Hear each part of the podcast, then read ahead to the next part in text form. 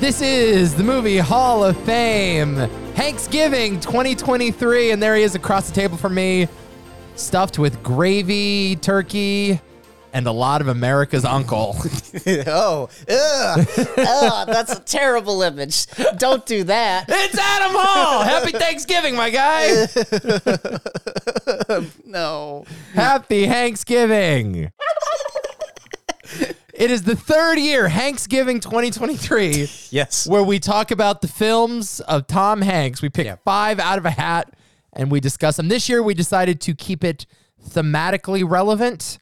Five movies that share some DNA, and these are his early comedic performances. Yes. Yes, they are. 80s comedy to paint with kind of a broad brush. There's one movie from 1990, but we include that as, you know, Bush administration. Yeah, the carryover. Yeah, like- it's still the basically, 80s, right? Yes. So five early Tom Hanks comedy performances are on the docket today because frankly, we're running a little thin on this Thanksgiving bit. I didn't expect it to go this long. it didn't take very long at all. We could, because then wh- what do you do after that? Like, we could try to get really creative and come up with the Hanks movies where he's like an asshole. right. That's an yeah, idea. villain, yeah, Villain- heel more turn villainous. Hanks performances. Yeah, yeah. Not a bad idea, I think. Right. I mean, pretty soon though, we're gonna be fucking doing Polar Express and Oh, I don't want to do that. the circle and shit. So Circle. Ugh.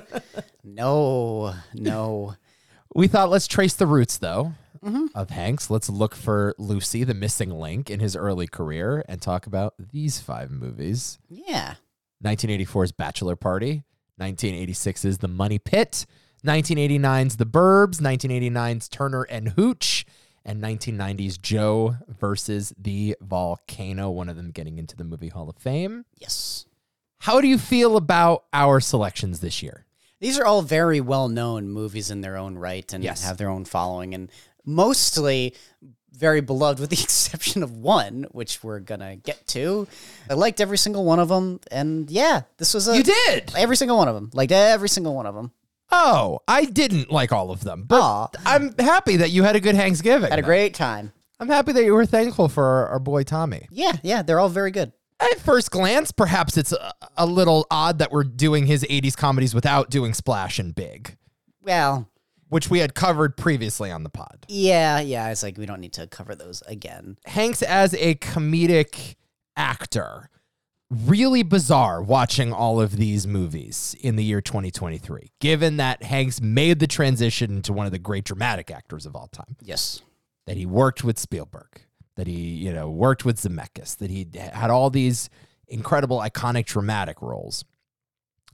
there were a lot of stinkers. There were a lot of fucking stinkers in the 80s, Mm-hmm. you know. Uh, The Man with One Red Shoe, Volunteers was with John Candy uh, reuniting from Splash. Oh yeah. Nothing in Common, the Gary Marshall movie that he did with Jackie Gleason. Uh, he did a, a remake of Dragnet. But, you know, you think of him as this guy that only makes like really smart choices. If he's going to flop, it's at least going to be a big flop. You know, it's going to be Bonfire of the Vanities. Even the Da Vinci Code, those movies aren't good, but they all make money. And it's Yeah. with Ron Howard and whatever. But it's it's funny watching him in the 80s and being like, two paths can diverge in the wilderness for you, right? And it's like one leads you to back to back Oscar wins and one of the most celebrated careers of all time. And the other one is, you know, your Corey Feldman.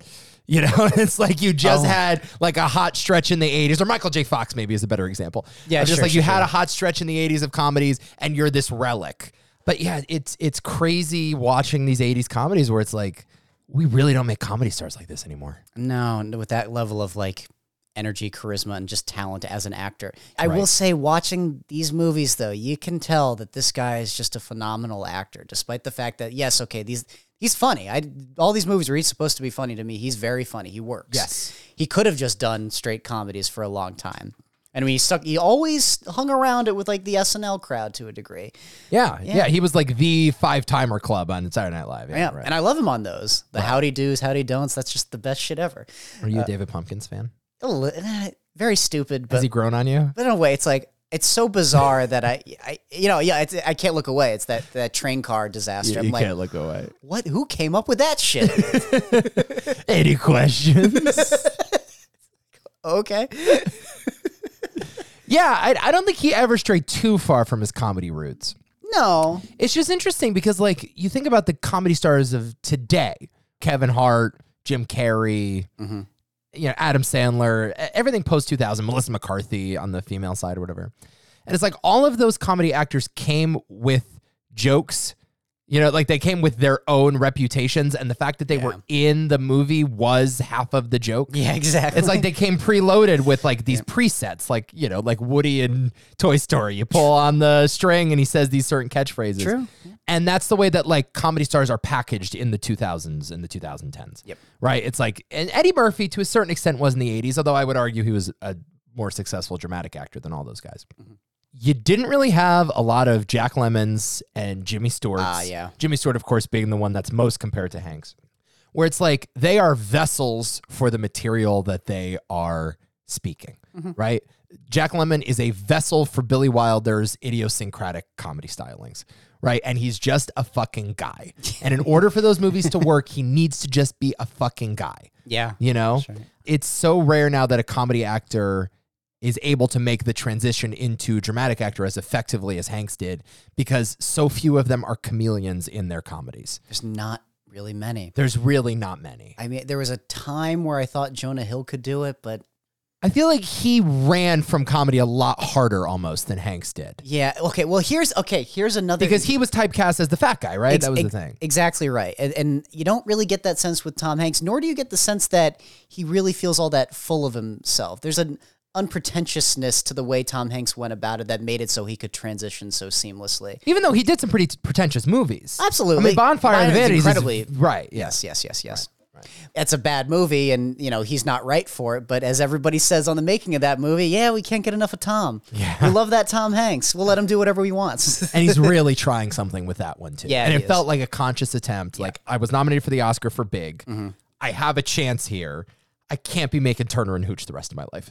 you know, I just can't. Do no, it. no, that's true. You know, so it's like he went. I'm gonna work with De Palma. I'm gonna work with Shanley, and uh, it doesn't really work out until Philadelphia, and when it works out better than it's ever worked out before. yeah, that's a stroke of genius, though. I think you're right in the pretentious thing though, because a lot of Yeah. comedy actors do. I mean, Jim Carrey tried that with the number 23. You know, he, he tried it, and you know, I think he's good in Man on the Moon, but he, the, Right. that Jim Carrey trying to make that movie is a disaster. I don't like.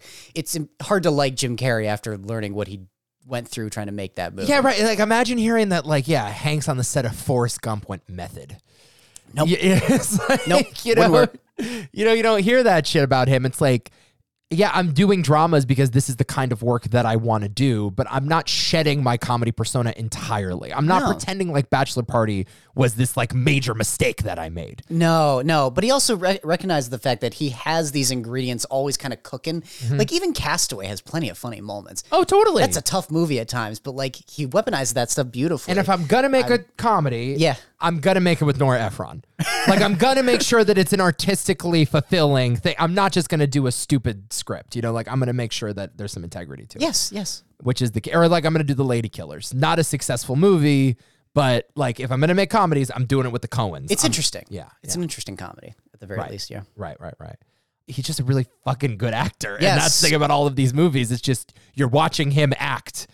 and these are not all the same characters too. By the way, Totally. they're all their own sort of comedic persona, which I thought was incredibly impressive. That's the problem with a lot of comedy actors, again, is that they just play the same character. You know, Kevin Hart's very popular, but he just plays Kevin Hart in every fucking movie. Mm-hmm. Right, right, right. You know, and Will Ferrell, unfortunately, early on I was okay with him, but event- he just kind of started playing Will Ferrell again and again and again and again. Exactly right. Exactly. And Tom Hanks has, to me, never really done that. And then, gr- granted, there are Tom Hank isms in all of these movies. There has to be for them to work. But no, I think these are all sort of their own uh, uniquely defined characters. A bachelor party for him. A bridal shower for her. A night to encounter ex boyfriends, ex girlfriends, ex men, and excitement. 20th Century Fox invites you to witness a tradition no one will discuss in public. That would be out of sight, dude. A motion picture event you can't afford to miss. This is the best 3D I've ever seen. I've seen better. Bachelor Party, starring Tom Hanks, a man's tradition every woman should know about. Hey, it's dark in here. We will begin with 1984's Bachelor Party, his second performance after Splash, his breakout with Splash. And this is his second movie after Bosom Buddies. Never seen it. Yeah, I've never seen an episode of Bosom Buddies. It's, it's one of those things, it didn't do well. The ratings were not good, Interesting. but it's one of those things that's been reclaimed as like a gem of the 80s. All right. Interesting. Yeah. Directed by Neil Israel, starring Tom Hanks and Tawny Katane. Real tragic story. But did you read into this at all? I, I did well because I was like, oh, it's it's the girl from Seinfeld that's doing the readings. There are two two yeah, Seinfeld people in this too, During the but- chess. Yeah. yeah. uh, my penis and my brain are having a chess match. Right. It was a vision, by the way. This girl, yeah, stunning. well, that's why I did a little digging. I'm like, wait, Yeah, a minute, what Who happened? is this? And I did the same thing. Yeah, Severe drug abuse was like on one of those Dr. Drew rehab shows and was uh, very public about her addiction. Had an affair with OJ Simpson, a like prolonged affair while he was married to Nicole, which became like a big tabloid story in the 90s. And she just passed away a couple years ago. yeah, Oh, I And saw that. a soon to be married man's friends throw him the ultimate bachelor party. Yeah, Eat your heart out, the hangover. yeah, I, Eat your heart out. yeah. It's much better. I mean, it's it's all over the place in a good way. I, so, sometimes I'm wondering how insane is the comedy going to get? Like like how slapstick? How Hmm. Are uh, they actually gonna drug a mule and, uh, fuck it? yeah, and fuck it, and then throw it in an elevator as it lies there dead? Uh, I'm glad they didn't fuck the mule, but uh, That's true. Uh, that was nice, but they did. Drug it didn't the- pull a Clerks too. No. Great scene in Clerks too. that mule sex scene. really rewatchable for you. the best part of the movie. Yeah, totally. Uh, ugh. Uh, but yeah, they, they go for it in a lot of funky, wacky areas. And despite the raunchiness of the movie, like, this is a cute movie. yeah, There's something kind of adorable about, like, right when it's about to go for the jugular in the way that The Hangover is kind of doing, Mm. this movie has, like, slightly better taste. It do- Yeah. it does. They, again, they don't have sex with the mule, Yeah, right. And then you know, it's like Tom Hanks is almost gonna have sex with the woman, but he doesn't have sex with the woman, Right. He keeps his head on his shoulders. He's really a good guy at heart, and right.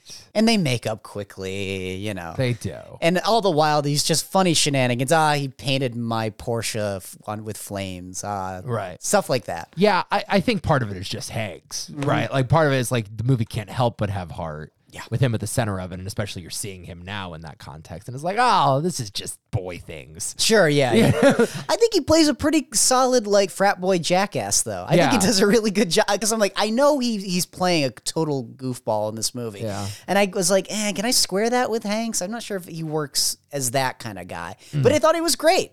Yeah, he's good. I- I was surprised to see him in Bugs Bunny mode. Yes, exactly. That's this whole movie. It's very Looney Tunes. you know, it's very it, it's really raunchy Looney Tunes. But like when he's sitting down at the table with his in laws, soon to be in laws, and the ex boyfriend comes in, it's like, "What's your name again?" And he goes, "Bond, James Bond." Like, James Bond. That's right. it's yeah. just an incredible like fourth wall breaking moment, and that's this entire movie. Is he's just he's applauding for people as they do stupid things, Yes. and you know, messing with the ex boyfriend, and It's just a hell of a character. I love this villain. It's just such a fucking idiot. yeah, who's like shooting bow and arrows across That- the way, like ready to kill people. that visual guy. Like, who did this? And then another one comes in. psh, Oh, look at that. Right now, that isn't that Looney Tunes. That's Yeah. Elmer Fudd missing, right? It's very, very, very Looney Tunesy. And then the ending with the fight scene with the projector, which is just a genius. I'm like, It's really funny. I'm like, this is awesome. It's I- really funny. I fucking love this. Best movie experience I've ever had. Is she gets punched in the face? Like, Yeah. that is great stuff. This it's is a- really it, like, and it's not like a movie that's shot particularly well. So Nah. it's, but the idea is great. They're in a movie theater as they're showing an old 3D movie Yep, with yep. the red and blue glasses, as it did in the 80s. And yeah, the fight is going on, and the motions are mimicking it's so great. what's happening on screen, so the audience assumes it's 3D. It's really funny. Yeah, it's really good. And then the bus comes through the screen. I'm just like, I'm clapping with them. I, am like, this movie just rules. I'm just having the best time of my life. Listen, there's a character named Nick the Dick yes. who is a stripper at the Chippendales that the bachelorette party has gone to. And there's a whole prolonged scene about how they put his dick in between two buns, and like when he puts it on the platter, it makes like a thudding sound. and Yeah. this is the type of movie you're getting into here. This is not like a hot. This is not a Joe Dante esque. No, no, you we- know, excellently crafted, Crafted, comedy. yeah. Mm-hmm. You know, this is a silly movie, but I buy that that it has some heart, definitely. It's it certainly does, yeah. And I, it maybe be different if I didn't think the movie was so fucking funny. It's just really It's funny. really funny. I laughed a a lot. lot, yeah. when the hookers show up to the bridal shower. Again, you you know what's gonna happen. You're just like, no way. It's so good. Oh, They come out with like a vibrator and whips, and they like start. Yeah, It's one of those parties, and then they drop down out of frame as the women start getting their they reactions. start screaming. like Like- nobody stops. it's not the kind of movie that to me like like so m- my mom if she were watching this movie she wouldn't have been like mad at the movie she just would have been like oh my god Right. but Oh, like, how kinda, like kind of scandalous. smiling at the same time though like but having fun you know it's that kind It's of not ex- quite the glory hole in Porky's. Like she doesn't have yeah. no no no no no Ugh. she doesn't have to get up and leave the room that's the best way I can, yeah. Right. yeah Right. Yeah. Even though, because the language actually isn't that severe, and there's not a No. ton of nudity. There's one full frontal scene with There the is, Playboy yeah. model or whatever. and then a guy gets his ass cheeks kissed which He- is you know that's lovely Hey, there's a beautiful full moon out tonight. again I knew where it was going and I It is. That is the movie, I'm right? just like, yeah. oh, that's just it's just lovely. like when they take the porno movie out and they project it, it's like you know exactly where this is going. Yep. They just cut to the after sex scene. It- but it, again, that tells you a lot about the type of comedy that it is. That it's a raunchy comedy, but it's not that raunchy. It, it, it's a little more tastefully done than most of these movies are. It's not American Pie, for example. I I did like the guy that continually tries to kill himself. 'cause was fucking hilarious. Let's be honest, we all have that friend, and if we don't have that friend, it's you.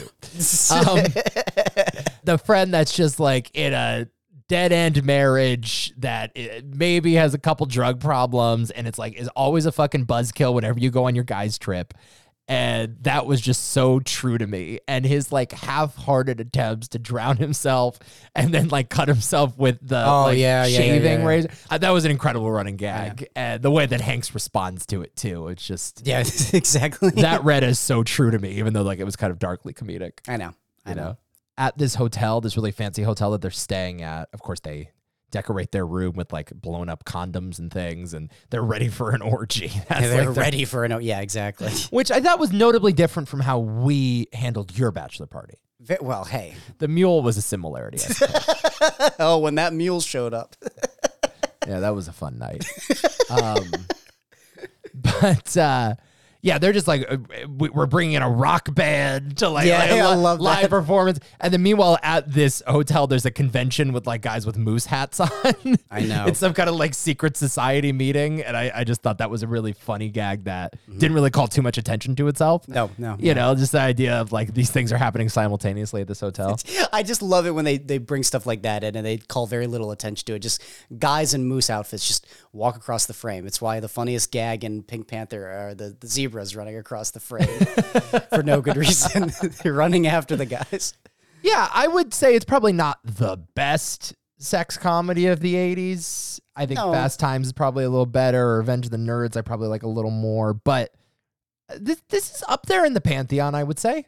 Is Animal House a sex comedy or just a 80s or 70s comedy? Yeah, I don't think it's really in that. I mean, th- obviously, this is very much in the spirit of Animal House. Very. You don't have this movie without Animal House. Yes. Yeah, maybe. Yeah, maybe you say Animal House. Um, yeah, it's good. I enjoyed it. I, laughed way harder than I thought I was. Yeah, me, me too, me too. It's a carefree movie. I don't know. It just does the job. Yeah. I had a great time with this and I highly recommend it. the you know. pimps that are just like really like cordial and like Mm-hmm. are just yeah sure I'll send them to no problem Yeah, no problem. Yeah, two take hundred it. dollars. Take 'em. And if you don't bring them back, I'll cut your balls off. Uh, Roger Ebert said that he liked Tom Hanks in this movie more than he liked him in Splash, which I found quite hilarious. I, I, Do you see what he's saying? I know I see what he's saying. I do. I do. I do. Yeah. Yeah. I think he's gr- great in both, but for different reasons. Look, this is an old house. It's gonna need some work. Five grand, five thousand dollars? That's just a deposit. A little work. When do you think you can start? Just as soon as your check clears. A little care. You really buy this house? Yes, it is. a little imagination, and it's gonna be great. Hey, Mr. Fielding, don't worry about a thing. Okay, guys, let's do it! The money pit. If they've got what it takes, it's going to take everything they've got. Coming this Christmas from Universal Pictures. So it, I, I find it very funny that the cinematographer behind this next movie, The Money Pit from 1986, is Gordon Willis. Me too. Because if you were a child of the 2000s, like you and I were, you will remember this little cutaway gag in one of our favorite TV shows. I did not care for The Godfather. What? Did not care for The Godfather. How can you even say that, Didn't Dad? like. Didn't like it. Peter, it's so good. It- It's like the perfect movie. I, this is what everyone always says. Whenever they say, "Oh my," Robert De Niro, Al Pacino. I, I- mean, you listen- never see Robert I Duvall. know. I, no, fine, fine actor. Did not like the movie. Why not? Did not. Couldn't get into it. Explain yourself. What didn't It- you like about It it? insists upon itself, Lois. What? It insists upon itself. What does that even mean? Because it has a valid point to make. It's It insistent. takes forever getting in, and you spend you, like, you spend like six and a half hours, and then you know I can't even get through. I can't even finish the movie. I've never even seen the You've ending. never seen the ending? well, how can you say you don't like it if you haven't even given it a chance? I agree with Stewie. Oh, It's not really fair. That, I have tried on three separate occasions to get through it, and I, I get to the scene where all the guys are sitting around on the easy chairs. Yeah, it's and a we're- great scene. I love that That's scene. not been a great- noted in every annal. I have no idea what they're talking about. It's like they're speaking a different language. That's where I lose interest and You I know go what, away. Peter? Speaking Italian. The language they're speaking is a language of subtlety, something you don't understand. I love the money pit. That is my answer to that statement. Exactly. Well, there you go. Whatever. I like that movie too. I love the money pit. Yeah, and indeed, The Money Pit is pretty good. I'll give Peter Griffin credit on that one. Yeah, The Money Pit's okay. Uh, directed by Richard Benjamin, starring Tom Hanks, Shelley Long, Alexander Godunov plays the ex-husband conductor of the symphony. I just know him as one of the terrorists from Die Hard. Absolutely one of the terrorists from Die Hard. Also for the wire heads out there, Frankie Faison and Wendell Pierce are both in very minor parts in this movie. Thought that was interesting. This is a remake, by the way, of the Cary Grant vehicle. Mr. Blandings builds his dream house. Oh. That makes complete sense. Oh, from I can 1948. picture it. now, yeah. A young couple struggles to repair a hopelessly dilapidated house. That's the plot of this movie. It's pretty simple. It's a man against his house. Yep. Joe fights the volcano in one movie. Joe fights his house in another one. Yep. I think it's okay. I, I think it's fine. I don't know. I'm a little more lukewarm on these, I think, than you are. Um, and this movie was a hit, by the way. It cost 18 million, grossed 37 domestic. Was a Steven Spielberg produced movie. I don't know. This thing just fucking opens and it's like there's this 80. It sounds like, you know, the Perfect Strangers theme or something. Like it feels like a sitcom and there's shots of the city and it's very sitcom Shelley Long is fucking in it, Absolutely, you know. yeah. And she's playing a version of Diane in this. Like it's not that far off. It's a similar kind of snooty, too smart for her own good kind of character. I, I yeah, it's okay. I just feel like there's one joke. That's the problem. and it's just this one joke for 90 minutes. Hey, I sort of feel that way in, in about like Home Alone though, to a degree though. you Yeah. know. uh, I don't care. It's a funny joke. I could have watched this thing for two hours. I don't give a shit. loved it. Loved it. Loved it. Loved it. Wow. It's a great movie. Uh, I, Great thi- I think movie. I liked it more than the ba- than Bachelor Party. Wow. and a lot of that is what it's going to come back. The hijinks of trying to get this house together are genuinely hilarious to me, scene by scene. But I also it wouldn't have worked as well if uh, Tom Hanks and Shelley Long weren't doing their thing. It's just just fucking remarkable chemistry these two. Yeah, I just they're- lo- yeah. I loved their scenes together, and I just loved every gag they had every time they had to play off of each other. It's a movie that you know, despite that it is one joke, it's just endlessly like infectious. I mean, it's this has like the funniest moment of all of these movies with the bathtub falling through the ceiling, and then Tom Hanks's hysterical laughter. I just, ugh, it's funny. I think it's a little much. Here's why. Here's why I say this. I had a similar feeling when I rewatched Turner and Hooch, which is a movie that I, Mm-hmm. despite owning on DVD, had not seen in like 10 to 15 years. I said before that he is a vessel for the script most Sure, of the yeah. time. I feel like this movie and Turner and Hooch are an exception to that rule, where it's like his persona is guy that gets frustrated easily. Oh yeah, yeah. And there's just one too many fucking Hanks meltdowns for me. Oh, That's I how I felt see. Mm-hmm. about Turner and Hooch. It's like every time like Hooch slobbered on his sneaker or fucking chewed up his car or whatever, it was the same reaction every time. Yeah. And I love a Hanks meltdown as much as the next guy, but uh, yeah, it, it just felt a little repetitive for me. And I don't know if it ever tops the Rube Goldberg, like dominoes falling scene where the scaffolding comes collapsing down and he falls into the bucket of paint. It's great. you know, he ends up in the fountain with the statue peeing on him That's a great moment. it's good. It's really good. It's an excellent set piece and it's really well made. And like, I totally understand why Spielberg would have put his name on something like this. Mm. Yeah. I just don't know if it ever transcends that very one note slapstick mode that it's in.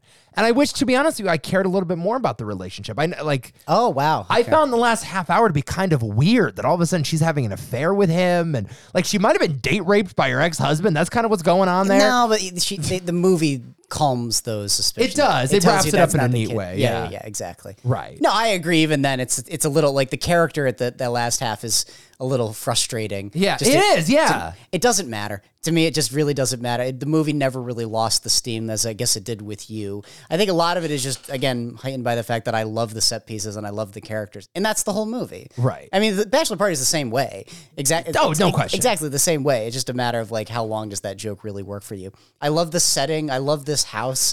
I love them trying to figure out the house and how the house fights back is really funny. The thing in the floor.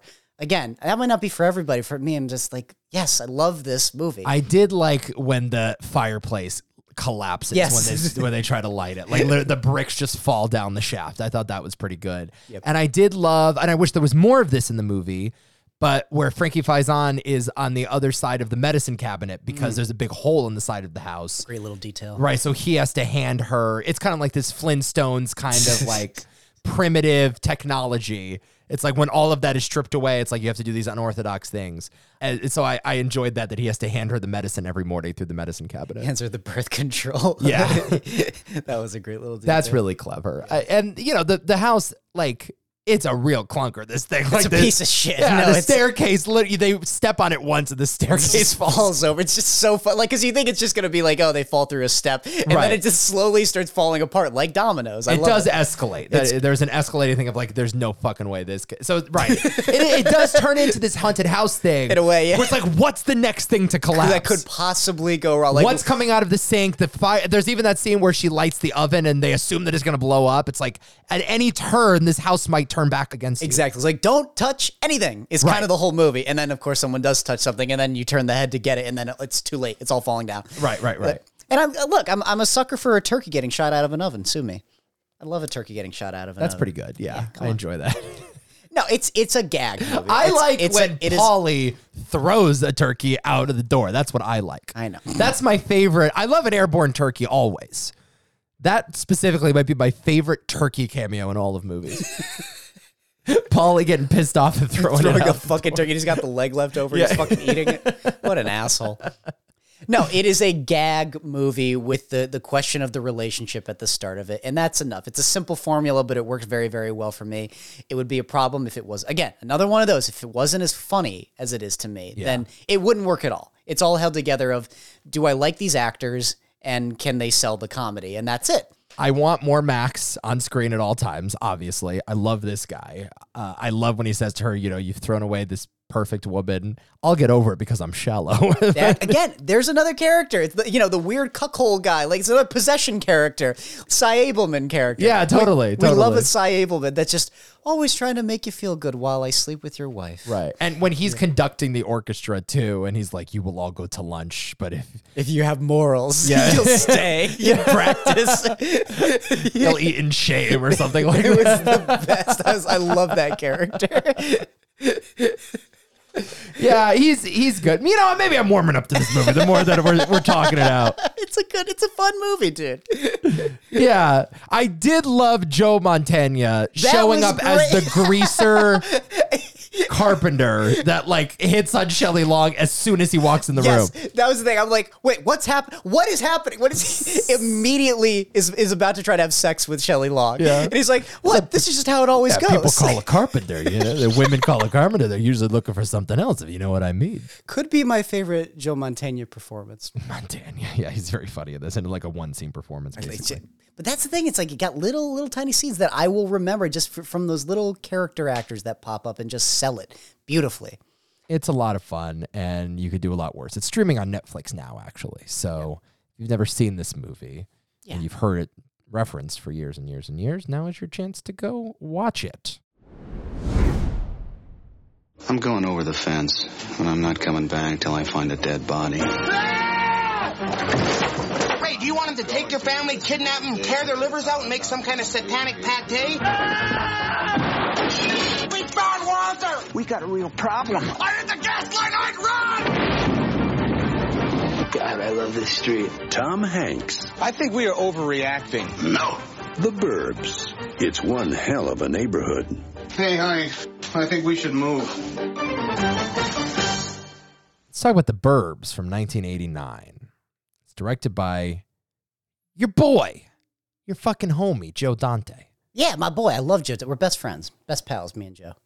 Tom Hanks stars. What are the odds? Along with Bruce Dern, Carrie Fisher, and Corey Feldman. An overstressed suburbanite and his neighbors are convinced that the new family on the block is part of a murderous satanic cult. Yep. This was one of the many critical and commercial flops that Hanks took on in the late 80s and early 90s. Turner and Hooch was really his only hit during this stretch, but it's The Burbs, it's Joe versus the Volcano, it's Bonfire of the Vanities, basically back to back to back. Unfortunately. And it was one of those things where it's a classic tale of like the second you stray outside of the role that Hollywood has typecast you in, you are immediately punished for it.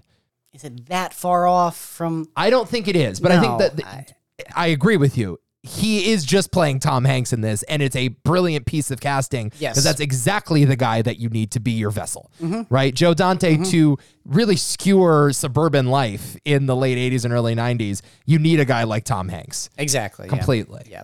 You need that base in science. You need the base. Right. And He's a good base. But you also need a guy that, on the surface, yes, is your average two and a half kids mowing the lawn Two every and a half day, kids, yeah. has the moronic friend next door that he goes and sneaks off to smoke cigars with, but he also has that dark underbelly to his character. Like he's capable.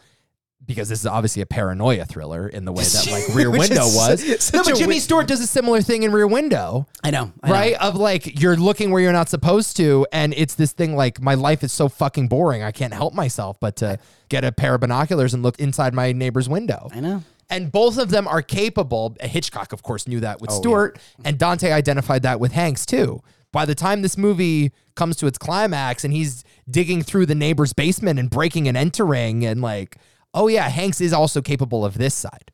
It's really fun to watch Tom Hanks like go from the unassuming dude to d- digging up pipes, looking for skeletons in people's basements, literally. Right. so Dante, being a student of Roger Corman, decides he's going to make a macabre Roger Corman esque haunted house movie in a modern suburban environment, Mhm. which is a brilliant stroke. I think that's just like genius of like the real haunted house are these cookie cutter neighborhoods where everyone is in everyone else's business. Okay. Yeah. This is the modern haunted house. Yeah. Basically. Um, and every scene, basically, with the dilapidated house next door, is impeccably shot. Like in terms of like horror craft. Oh, the whole thing is beautifully crafted. That Jo- opening scene where he walks onto the lawn and the breeze like rustles the Mhm. grass, and Yeah, I noticed that too. Yeah.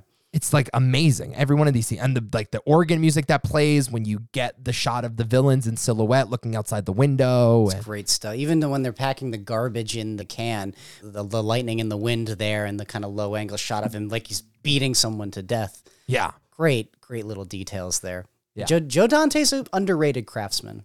Oh yeah, he's one of the greats. I Yeah. mean, and you know, of course, he continues making. You know, same thing that happened to Carpenter. Yeah. You know, it's like these guys, they make the same movie over and over again and they just can't sustain that childlike zaniness that he had in Gremlins or whatever. I know it is a little bit of a shame because that stuff is so good. I mean, I love Small Soldiers is the thing. Yeah, Small Soldiers is great, and actually Looney Tunes Back in Action is great. Looney Tunes Back in Action essentially killed his career, which is weird.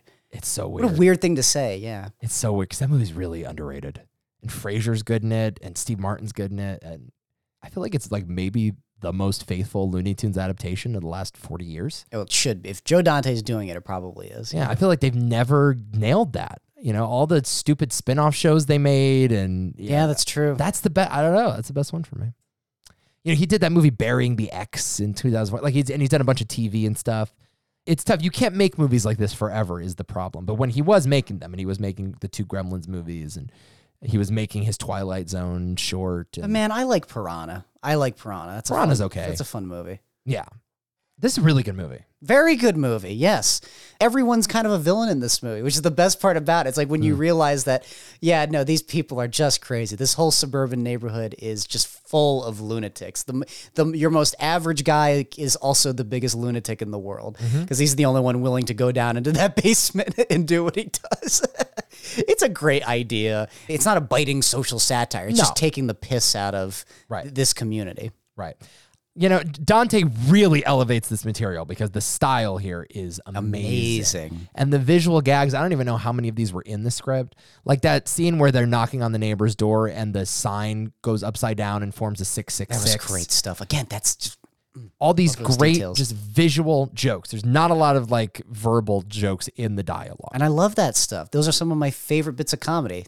I think the main criticism, if I were to levy one, and I'm not even sure it is a criticism, but the movie ends in a twist that's not a twist. Nope. Yep. I thought the exact same thing. which is something that I'm sure has been remarked upon plenty when it comes to this movie. But like, you know, if we're comparing it to Rear Window, which is a comparison that I saw online a little bit too, Rear Window ends in a similar way. It's like James Stewart should not be poking in his neighbor's business, but this time he happened to be right.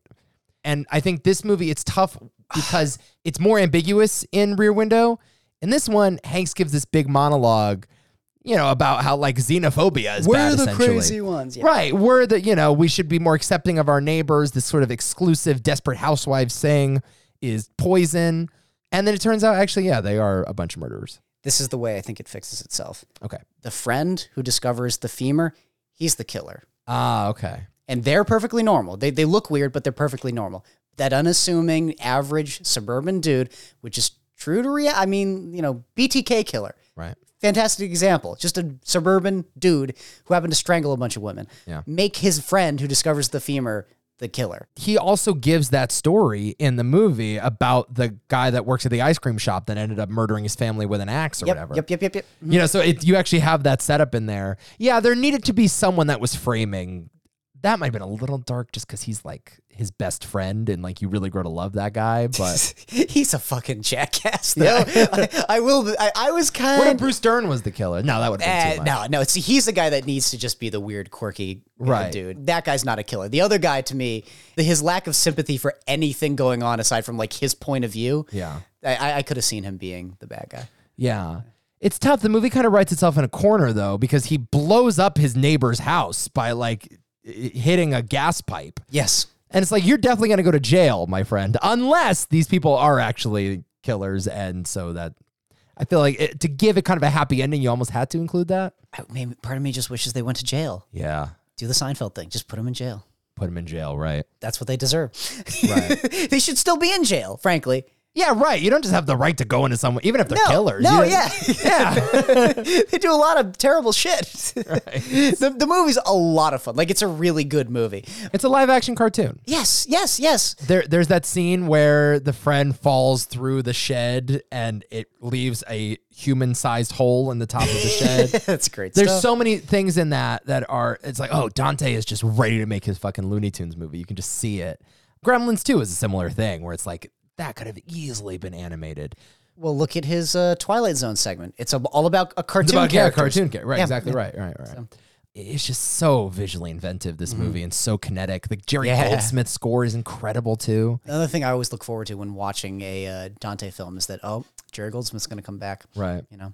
the I'm all right with the ending. I think just because it sets the tone for itself, where it's like I don't need you to moralize about the nature of you know domestic life. it's not taking itself that seriously. Like I said, if it was a serious examination on the social conventions of this kind of neighborhood, if they did that, it would be a serious problem. But, you know, it- the movie's not asking you to take it too seriously. It's just asking you to have fun as we do a comedy routine about how stupid suburban America is. Right. Yeah, I thought about like American History X too. Like the- okay, there you go. You know what I mean? Yeah, like yeah, the yeah. ending of that movie, it's like it's just complicated. That's that's a movie that's allowed to be complicated because the subject Yes. matter. So but that ending complicated. is an ending that has bothered people though. Of, Yeah. like you get like this feel good ending, and it's like, oh wait a minute, why are you? co- I think people view it as a contradiction, and it's like it is a contradiction, but also like that's part of the point because life is contradictory. Yep. And I think this one, just because it's so broad in the way that it paints itself, I think we expect a more neat ending. Yeah. And I don't think the ending is as neat as we thought it would be. I don't think it takes away from the, the overall emotional effect. I, I like you said before, I don't care. It's like yes, it kind of contradicts itself, and it doesn't completely work, but emotionally, it just never really bothered me that much because of what the film chooses to be tonally. The fact that it is a cartoon, I think, is what saves it. Bruce Stern's really good. Very good. Tom Hanks is electric. Yes, he's awesome in the movie. No pun intended. He really is. that scene where he, I think he improvised this, but he picked up the gurney to say, "Take me to the hospital." Are you, I was like that man. I hope he because that's a great detail. Brilliant. Just throws it into the ambulance and then throws himself on top of it. Yeah. it's a great moment. It's just a great visual gag, and I, I, I, the only one that I thought was kind of in a thankless part was Carrie Fisher. Yeah. but I, that's kind of the story of Carrie Fisher's career. you know? Unfortunately. it just thankless part for thankless part. It's too bad. Yeah, that soundstage that they shot it on on the Universal lot. Oh yeah, the, the Universal title card is great too. Oh, that that where they zoom in, yeah. Yeah, one of my favorite opening title cards ever. They zoom into the planet and then they zoom out at the end. the way that the, the seamless transitions do like the animation, like the matte painting effect, and then they go into like a camera and the slow zoom down to, Yeah. to reveal the house. Like really, really, really awesome craft there. That was really good. And but also the soundstage that they shot it on on the Universal lot, you might recognize it from other movies. That's where Desperate Housewives was filmed. Oh, really? So I recognized that instantly. I'm like, oh, Wow. this brings me back to my mom watching that show. And you know, it, it really gives it that old Hollywood Technicolor feel, which Wow. I love about all of these Dante movies. is Yes. they all feel like Hollywood productions. They but do. just Hollywood productions from a time where there was real ingenuity and creativity at the studio level. Yeah, and also like Hollywood ingenuity, creativity, but also they're allowed to be a little little meaner, a little Yes. little nastier in a fun way. You know, they can Right. get away with the stuff that Joe Dante does. Because I look back at Joe Dante, like he's a he's a really effective punk. Oh yeah. I love that Joe Dante. I love how he could come in and kind of shake up the system and then get out. Yes. it's great. Right. Yeah.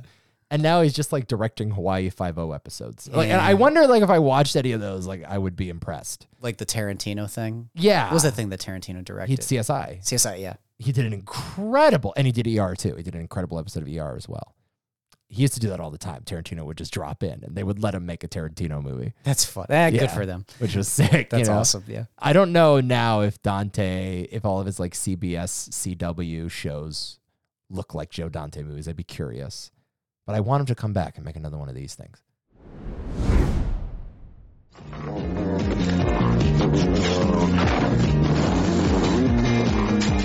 No, no, no! What have you done? A man who'll do anything humanly possible to get the dog out of his bed right, that's it. I'm getting my gun. and the girl back in his life. I don't have room for a dog like her. Not many people do. Oh, no! You're in my house! Turner and Hoot. Turner and Hooch from 1989 is next. It's directed by Roger Spottis, Spottiswood. The, my least favorite thing about the movie is this director's name. Because I kept, I was like, Spotswood, Spottiswood. I love the fact that his last name starts with Spot. It's like Mark Webb doing the two Amazing Spider-Man movies. It's my favorite thing about those movies, That's the only reason why I was hired. obviously. It's the only reason. This guy Raj here, he directed some of your favorite movies ever, including the Bond movie Tomorrow Never Dies, Oh. and of course Stop or My Mom Will Shoot. Did that one as well. Awesome. the Stallone vehicle. He, he took over this, by the way, 13 days into production. The original director was one Henry Winkler. Really?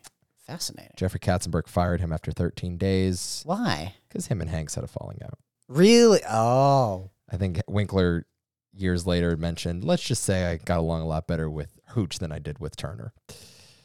This thing stars Tom Hanks, Mayor Winningham, Craig T. Nelson, and Reginald Vell Johnson, our boy from the two diehards. Yep. Quick note on Craig T. Nelson spoiler alert, sorry for Turner and Hooch. The most obvious bit of villain casting. It is in the Hall of Fame with Stellan Skarsgård from Girl with the Dragon Tattoo of like the second I see his name in the credits, it's like, well, he's the only semi-famous person in this movie. There's no fucking way he's not the bad guy. It's like, who else could it be? It's the same problem with Scream 5 with the girl who played the Manson girl. Right. It's like, yeah, well, who else could it possibly be? The most obvious bit of casting ever. Well, we'll talk about my feelings on the movie, but that was one of those bullets where it's like, what were they thinking there? Dead fucking obvious. Yeah. A detective must adopt a rambunctious dog in order to s- help him find a killer. Kind of a gnarly s- for a dog movie, for like a Disney dog comedy. A lot more gnarly than I remember when I saw this movie as a kid. funny enough, because this is the first time I had watched it, what I was not expecting, it's not to say that the movie takes itself seriously, but it takes itself a lot more seriously than I thought it Oh, would yeah. with that premise. It it's commits to, okay, what does this look like? It's going to be weird. It's There's no blood, but I mean, there's a weapon, there's stabbing. No, there's d- people die. You know, it's Oh, got yeah. it's got sort of a detective cop feel to it for sure. It's not really shot like that, but it- Not all. No, no. Well, I would. I thought it was fine with the way it was shot. I was surprised by how competent the movie was, given the fact that it is a guy and his dog solving a crime. Right. I thought that would suck. Yeah. With Hanks playing a cop too, where it's like, how do you expect me to care about this like there's a rat inside the police unit story when it's fucking Tom Hanks in his glasses? Yeah, it's an OCD cop though, and I, yeah, it's that's like- the it's like a key. monk kind of thing. Right? Exact- yeah, yeah, precisely. Totally. Yeah, I was appalled by how much I did not like this movie. Oh, I was I, I was absolutely appalled. Um, it was a big hit, obviously. Cost 13 million, ended up grossing 71. you were appalled by what yourself or just the movie? I mean, I was a child and I was dumb and I was like, you know, sucking on my finger when I watched this thing for the first time. So like, I don't know. Is yeah, I, obviously I was gonna like it, but I, I fucking hated it. I Wow. really hated it. I found it like so one note. Mayor Winningham as the love interest has zero chemistry with Hanks. I, I don't know. I find her character to be so fucking forgettable, and she's in a lot of it too. yeah. The mystery is not much of a mystery. no, that's the problem. I think with Even though so much of the movie is devoted to that, though, it's just solving this crime. It's like I don't give a shit. Eh, it's sort of. I mean, there's this is another one of those movies that falls in the category of the gags thing for me, where it's m- more of the movie is the gag than it is the crime. Again, though, The it's thr- uh, like the with thr- the like thrust, with the money though- pit. It's the same fucking gag though, over and over again. Of like Hooch eats something and Hanks gets mad at him. I didn't have an issue with the gag. I didn't have an issue with the note, to be honest with you. I liked. You've gone soft in your old age, you know. Now, now all of a sudden you love Turner. And- no, I yeah, I just think it's fine. I don't think it's like a great movie or anything like that. It was just you know a decent little enjoyable, funny movie. I love Tom Hanks in it. I like this dog performance, if you can call it that. Hooch is a good boy, I loved. I mean, the montage where he's ripping up the house and that and like making dinner for himself. Oh, essentially. that's incredible! Where he just like stares at like the box before I, doing something to it, and then you do a quick smash cut to him breaking the the amplifier. That whole sequence was had me just fucking dying. I really, really enjoyed it, and I was surprised by what they were getting away with with some of these set pieces, like when they're walking the dog down the freeway with the little pole as Hanks, or not probably not Hanks, but the stuntman is driving the car and stuff like that.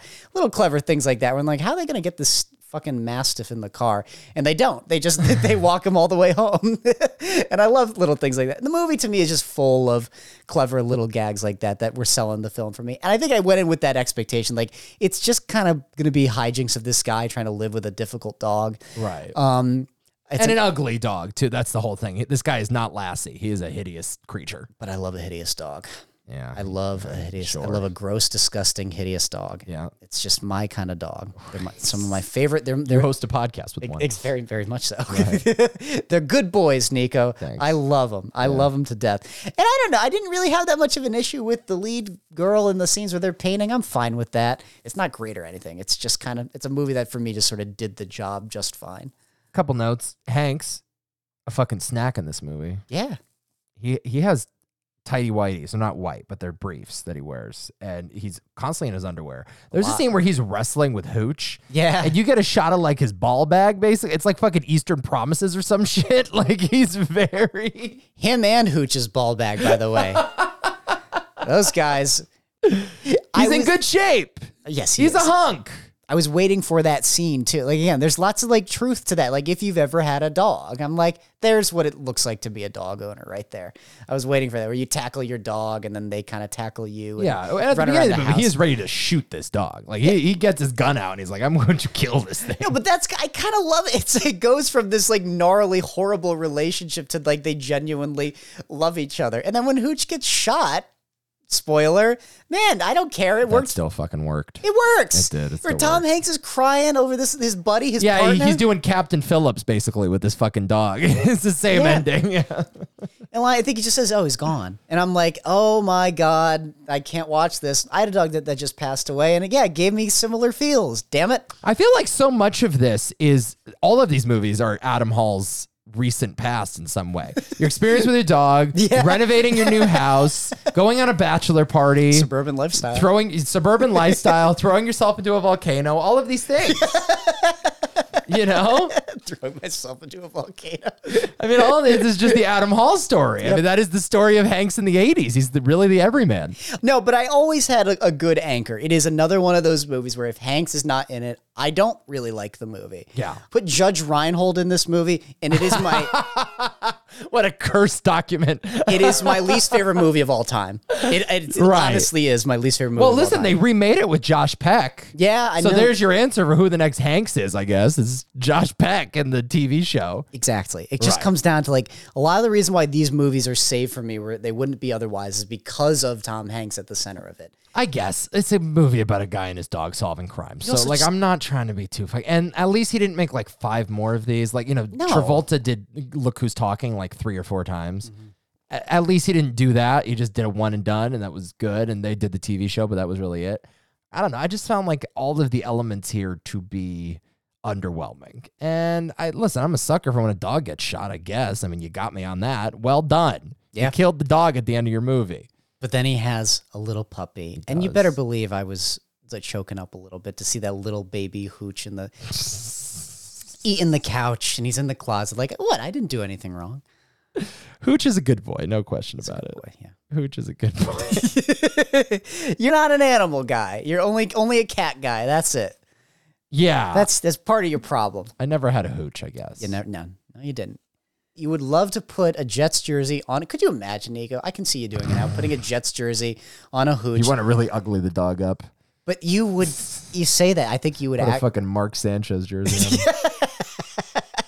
I could see you do it like a mastiff. I could see you doing it with a big ass, stupid looking dog like this, putting the jersey on, and you're literally sitting there drinking beer and watching the game with him. My mechanic is a chain smoking alcoholic that has a giant dog just like this, who I think is the same age as him. They're probably like both seventy somehow, and I think they both smoke the same amount of cigarettes a day because that dog is fucking ragged and greasy and can barely walk. But he's always there whenever I go to the mechanic. And I feel like that might be my life in my 70s. Could you be. know, I feel like that eventually I'm going to get a big, dumb, gross looking dog like this guy at the dock or whatever. Maybe get involved in some organized crime just to make some passive income. And, you know, Hooch is definitely in my future, no question. I'm happy for you. Take me to the volcano! He's diving! He's jumping! He's leaping! Written and directed by John Patrick Shanley, the Academy Award winning writer of Moonstruck. I love you. I love you too. I've never been in love with anybody before either. It's great. I am glad. But the timing stinks. I gotta go. Joe versus the volcano. We've been teasing this one all pod. It's called Joe versus the Volcano. Came out in 1990. It's written and directed by John Patrick Shanley, a guy that obviously had a prolific theater career. Wrote Moonstruck, and you know that, that was a massive hit. And so he sort of got a blank check to do whatever he wanted on the big screen, along with his quirky theatrical work. And this movie comes out and it cost 25 million, only grossed 39 domestic. So it's wasn't a big hit, but it's not like a flop in the way that like you know we think about flops now. It's viewed that way weirdly though. But at the time, right, there were no other methods of really making money. Home video was just starting to become a thing. The narrative around these movies started to calcify, and it's like, what the fuck is Hanks doing? And you combine that with the theatrical reception. I mean, I read some of the reviews. They were fucking brutal towards this Vicious. movie. Vicious. Vincent Canby in the Times, Peter Travers, Owen Gleiberman, all panned it. Only guy that defended it, our boy Raj. Okay. Three and a half star review, and he said years later, I should have given it a four star review. Defended it to Siskel's face as Siskel was fucking bashing it. Okay, what did Siskel have to say about this one? No, it's just like the pacing doesn't work, like little nitpicks, stupid little things like that. And Roger's like, this is one of the most original movies I've ever seen. It's a masterwork. And I'm like, fuck yeah, Raj, way to go. Anyway, John Patrick Shanley directs this movie, uh, does not make another movie until he adapts Doubt in That's 2008. right. That's so Doesn't weird. do anything. Couldn't be more different. Think about all of the movies he could have made in that time. I know. Instead, he just adapts his like stagey play, and uh, it's a pretty like straightforward adaptation. That's it. Tom Hanks, Meg Ryan, Lloyd Bridges, Abe Vigoda shows up, Ozzy Davis, your boy. That's right. Oh, I love Ozzy Davis. When a hypochondriac learns that he is dying, he accepts an offer to throw himself in a volcano at a tropical island, and along the way learns to truly live. I had no baggage heading into this movie. I knew that it was considered one of his flops. I kind of knew that it was a cult classic. I know it's a Meg Ryan, Tom Hanks rom com. I know Shanley's whole thing, and I know it was a disaster. That's all I fucking know. Uh, What I was not prepared for was to watch this movie, and I'm not being hyperbolic here, watching one of my favorite movies of all time. I fucking adore this movie so much, Adam. Like, it absolutely knocked my socks off, blew me away, hit me at the perfect moment in my life. It's one of those, like, life affirming movies where it's like, not only is this is why I watch movies, but this is why I live. This is why I'm on the planet. Yep. you know, it's so fucking good.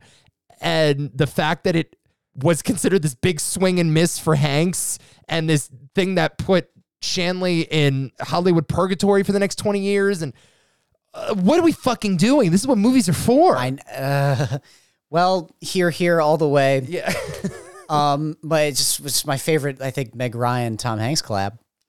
Which is insane, too. Weird thing to say. Yeah. Um, Three really good ones. Yeah, the critics got this one offensively wrong. More wrong than it's ever um, Then been I- gotten. It's um, ugh, is it a masterpiece? Listen, I'll give you that the last 10 minutes isn't that good. It's a kind of sloppy ending, but the, like the movie was never not going to have a sloppy No, ending. that's okay. It's Yeah. okay. It's, in a way, there's a charm to it. Regardless, Yeah. it's it's a fantastic movie. It's Yeah. phenomenal. It is what I want out of a, everything I could want out of a movie. I don't think I I was expecting this movie to hit as hard as it does, for it to be this all encompassing sort of experience, like, for it to be so profoundly moving and funny and joyful in its adventure all at the same time. Is it a rom com? And not, Yeah, in a sure way, it is. I'm not sure that's what it's as interested in, but you know, if we're talking about movies under that umbrella, yeah, one of my favorites. Uh, I'm going to read you John Patrick Shanley talking about this movie, That's another why thing he I- wrote it. What that we'll get into the what they did to this movie. I just I mean, think about all the great movies we were robbed of. I was thinking about the movie, and I knew John Patrick Shanley hadn't made as much after this. No, it- basically every movie he wrote bombed except for Moonstruck. You know, and he wrote that movie Congo in the 90s. Oh, which was- whoa. Yeah. Congo? Okay. Um, what is it? The January Man, which is like one of the worst movies ever. Like, uh, We're Back, a dinosaur story. He has writing he credit did. on that We're thing. Uh, back. Yeah. Oh my god, we got to do that. Yeah. We got to talk about that. Alive was another one. Um, yeah, and then again, doesn't get to make his movie until Hollywood says, "Oh, you won a Tony. You you you know you got credit from your peers for doing something good, so now we're gonna let you adapt it." But it's gonna be the most straightforward, like, Oscar Beatty, right down the mi- like you're not taking any artistic liberty behind the camera there at all. I know. You're just gonna make your movie as a play, basically. Yeah, but no, but think about all of the great romantic movies he could have made. Like v- how visually inventive this movie is. Just imagine what he had in him still. It was one of those like how dare you sort of moments, and I couldn't believe that it went the way of the dodo for Mr. John Patrick Shanley.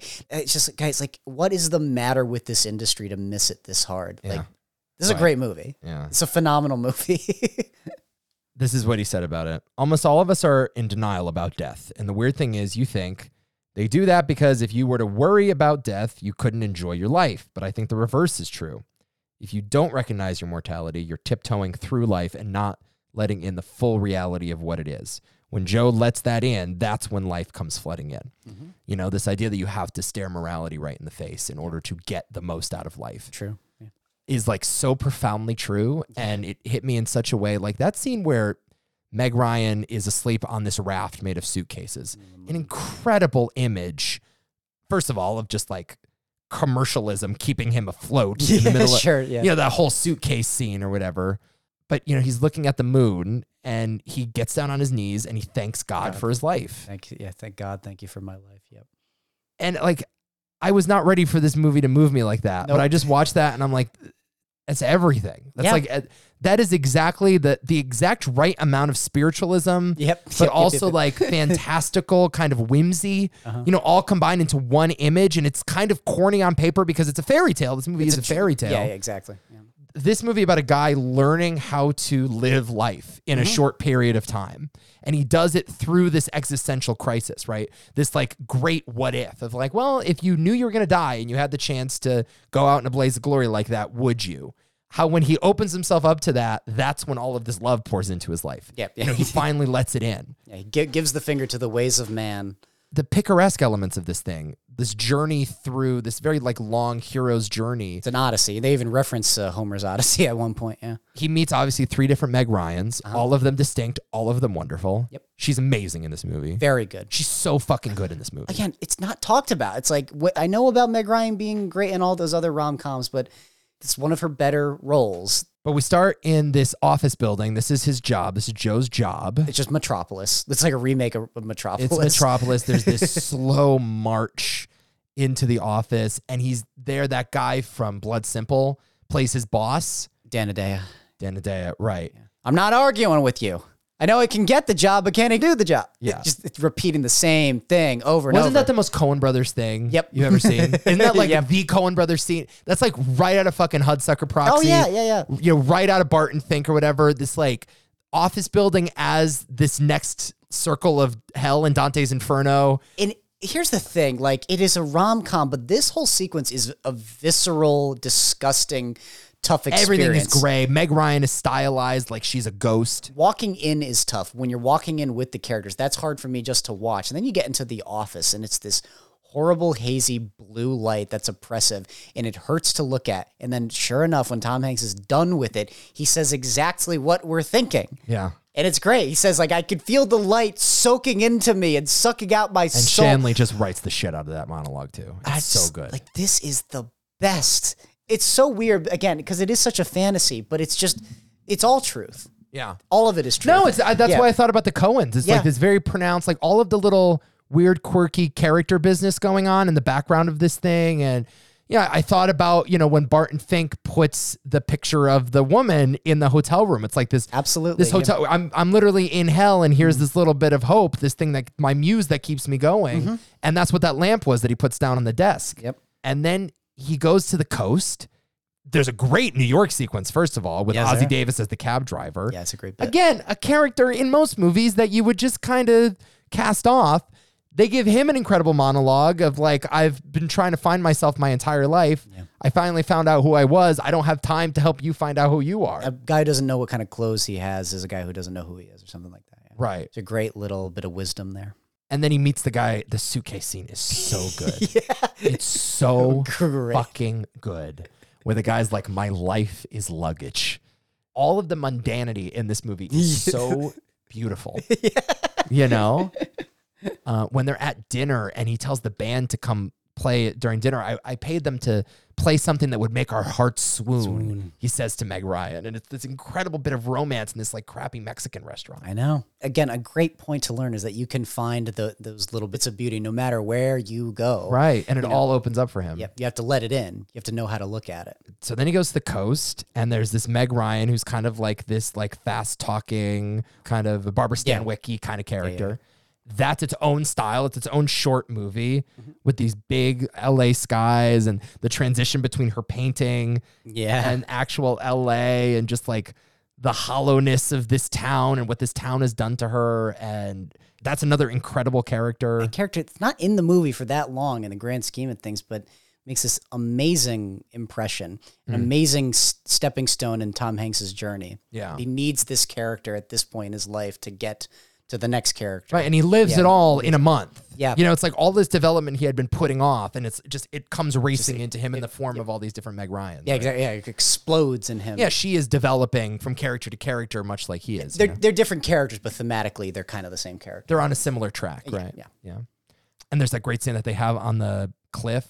She's thinking about killing herself, and he's like, well, that's not your business. that's not for you to do. Yeah. Th- Like death is coming. Like, you could, why are you going to bring it about now? yeah You know? it's a, cr- again it's Which like is, you know? it's one of those most basically like huh Oh, yeah. wow okay Yeah, nature's going And- to take care of this for Yeah, me. And the movie is full of that shit. Yeah. That's like the whole movie. The dialogue's so good. It's so witty and beautiful. We, we haven't really touched on it much, but it is also just a genuinely funny movie. Yes. I forgot what, what he says, like the thing about like the timing sucks. What does he say? Like, Yeah. I wish we could be together. But I love you too. The timing sucks. Sorry, got to go Yeah, in the yeah. volcano. I just love that. That scene, though, I want to talk about Hanks and Meg Ryan for a second because they leave in a little chuckle. Meg Ryan gives a chuckle during that scene when he says that because he like kisses her on the cheek, and you can tell that wasn't in the script. There was something about that line reading that really tickled her. the way that he's like the way he sort of cast it off, like ah, timing stinks. What do you want me to do? Yeah, exactly. and they keep that in, and that's a little bit of texture that you get in this movie. Th- They have like such fucking chemistry in this. It's, Mm-hmm. It's amazing. amazing. They fall in love in 20 minutes, but she's like passed out on the raft for most of the movie, and Yeah, he's you falling get it. in love with her. Completely get it. That's a great scene. Yes. Ava Goda's like, "All right, we're gonna have dinner, then you're going in the volcano, okay?" And he's like, "All right, yeah." Yeah.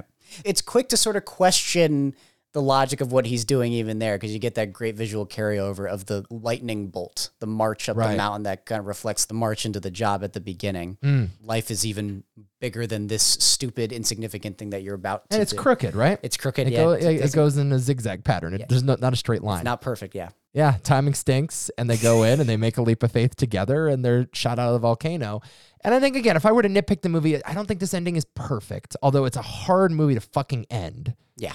My one criticism, I guess, would be that they wrap up that brain cloud thing so neatly Oh, when they're, uh, uh, yeah. Okay. The, that the doctor essentially the put him up exposition. to it. You know, it's that- the psycho problem again, right? You know, it's that, si- like, Yes. yeah, let's just like comb it all over. Yeah. doesn't this movie work fine if we're under the impression he's going to die of the brain cloud? It's more profound for sure. It definitely, Or it's, I mean, it's basically the same thing. Like we don't need to know that they're going to be okay. No, not at all. You know, You know? You- they don't, or at least they don't need to know. Right. It's not that big of a deal. I think it's still kind of a nitpick. I still think the character gets to that profound place regardless. Well, uh, what they eventually say is like, "This is great. I'm not going to die, but also we're in the middle of the ocean and nobody knows we're here, and we're probably going to die out here." And that's when Meg Ryan goes, "It's always something with you." It's always something. It's a- at the end of the day, there is that element of like, after all we've learned, we know it's okay. we know it's gonna be okay. right, even though they're probably going to die on the boat. Sure. you know, if this movie continues another ten minutes, they're probably going to fucking die on that suitcase raft. The grape soda thing was interesting. The Waponies are not great. It's a little. It's a little cartoony. It's a little much. Abby and I were watching it. We're just like, like, listen, I, I'm usually on top of this stuff, babe, but I don't get the grape soda. yeah, I think it's this. You know, this way that like commercialism The is corporate. kind of yeah, that was. yeah, this corporate mentality has made it out to this like untouched Eden essentially. yeah, yeah, exactly. Well, I mean, Vigoda even says all my people are weak. Nobody wants to jump in the volcano themselves. and I think it's supposed to be that you know corporate America has found its Yeah. way there because they can mine resources. And, Oh yeah, no, no, I get, I get it. and, so they've satiated the public with the most sugary, bad for you soda there is. Yeah, I know. And I, and I understand like there is a thematic carryover with the the factory at the beginning because of that lightning bolt. Like there's Yes. there is a similarity there in how they've adapted and how this element of life Yeah, has everybody's affected- working for the man, even Exa- if you're right. Yeah. Right, right. It's it's very clever in that way. Uh, It is a little broad though, and it feels kind of like it's out yeah, of a different movie. In a way, yes, exactly. It's not Mm-hmm. the worst thing in the world. Like I said, it's more of a nitpick than anything. It was just it's an odd choice, yeah. shall I say. I guess what just blew me away about it, it's one of those like Kafka picaresques. Not to use the word Kafka esque here Mm-hmm. Oh, on I- the pod as Jeff Daniels. Yeah, we don't like using Kafka esque. It's it, That movie has soured me to it, but this movie is very much indebted to Kafka. Yeah, yes, again, I didn't expect it to be this much of an existential journey. I, I really didn't. Yeah, but it's one with like hope. Yes, It's a, it's a yeah. Kafka movie with hope in the way that like you know, Bo is Afraid this year and no. Serious Man and After Hours and all those other ones. Like this one has its heart in the right place. And I was just absolutely floored by it. I was absolutely floored by this movie. And Mm-hmm. it, it's one of those movies that is going to not only change the way I think about movies, but change the way I think about my life. Good. It is a movie that changes your life, and that's what some of the best movies do. They change your life. It's a weird thing to be saying about Joe versus the volcano, Right. But it needs to be in the movie Hall of Fame.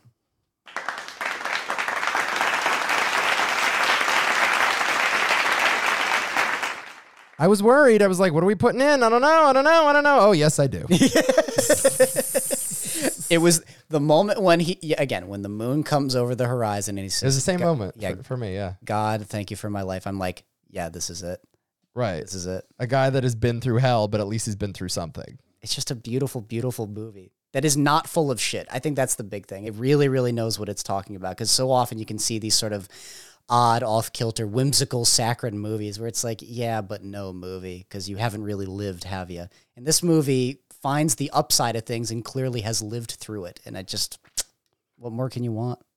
Thanksgiving. Happy Thanksgiving, people. Happy Thanksgiving. Anything else, buddy? No, I'm good. I'm good. I'm very happy with this list. This was one of the more fun ones for me. Yeah, I thought it was a good time. These these all went down pretty smooth, which was nice. Yeah.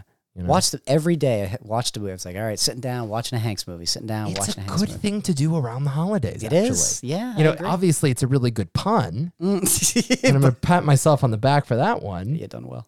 But it's also like a pretty good yearly tradition when you're gearing up to see your family on Thanksgiving, popping a Hanks once a night. Absolutely. perfect. Yeah, it's pre- you know, guys, we don't, you know, we got to get Harry Potter off of ABC or, or whatever. Where does it uh, premiere? Yeah, it's U- usually ABC Family was the thing before. I don't ABC know. Family or USA or something Yeah, like right, that. right, Wherever Harry Potter is on the holidays. Uh, we will see you next week. And until next time. I'm not arguing with you.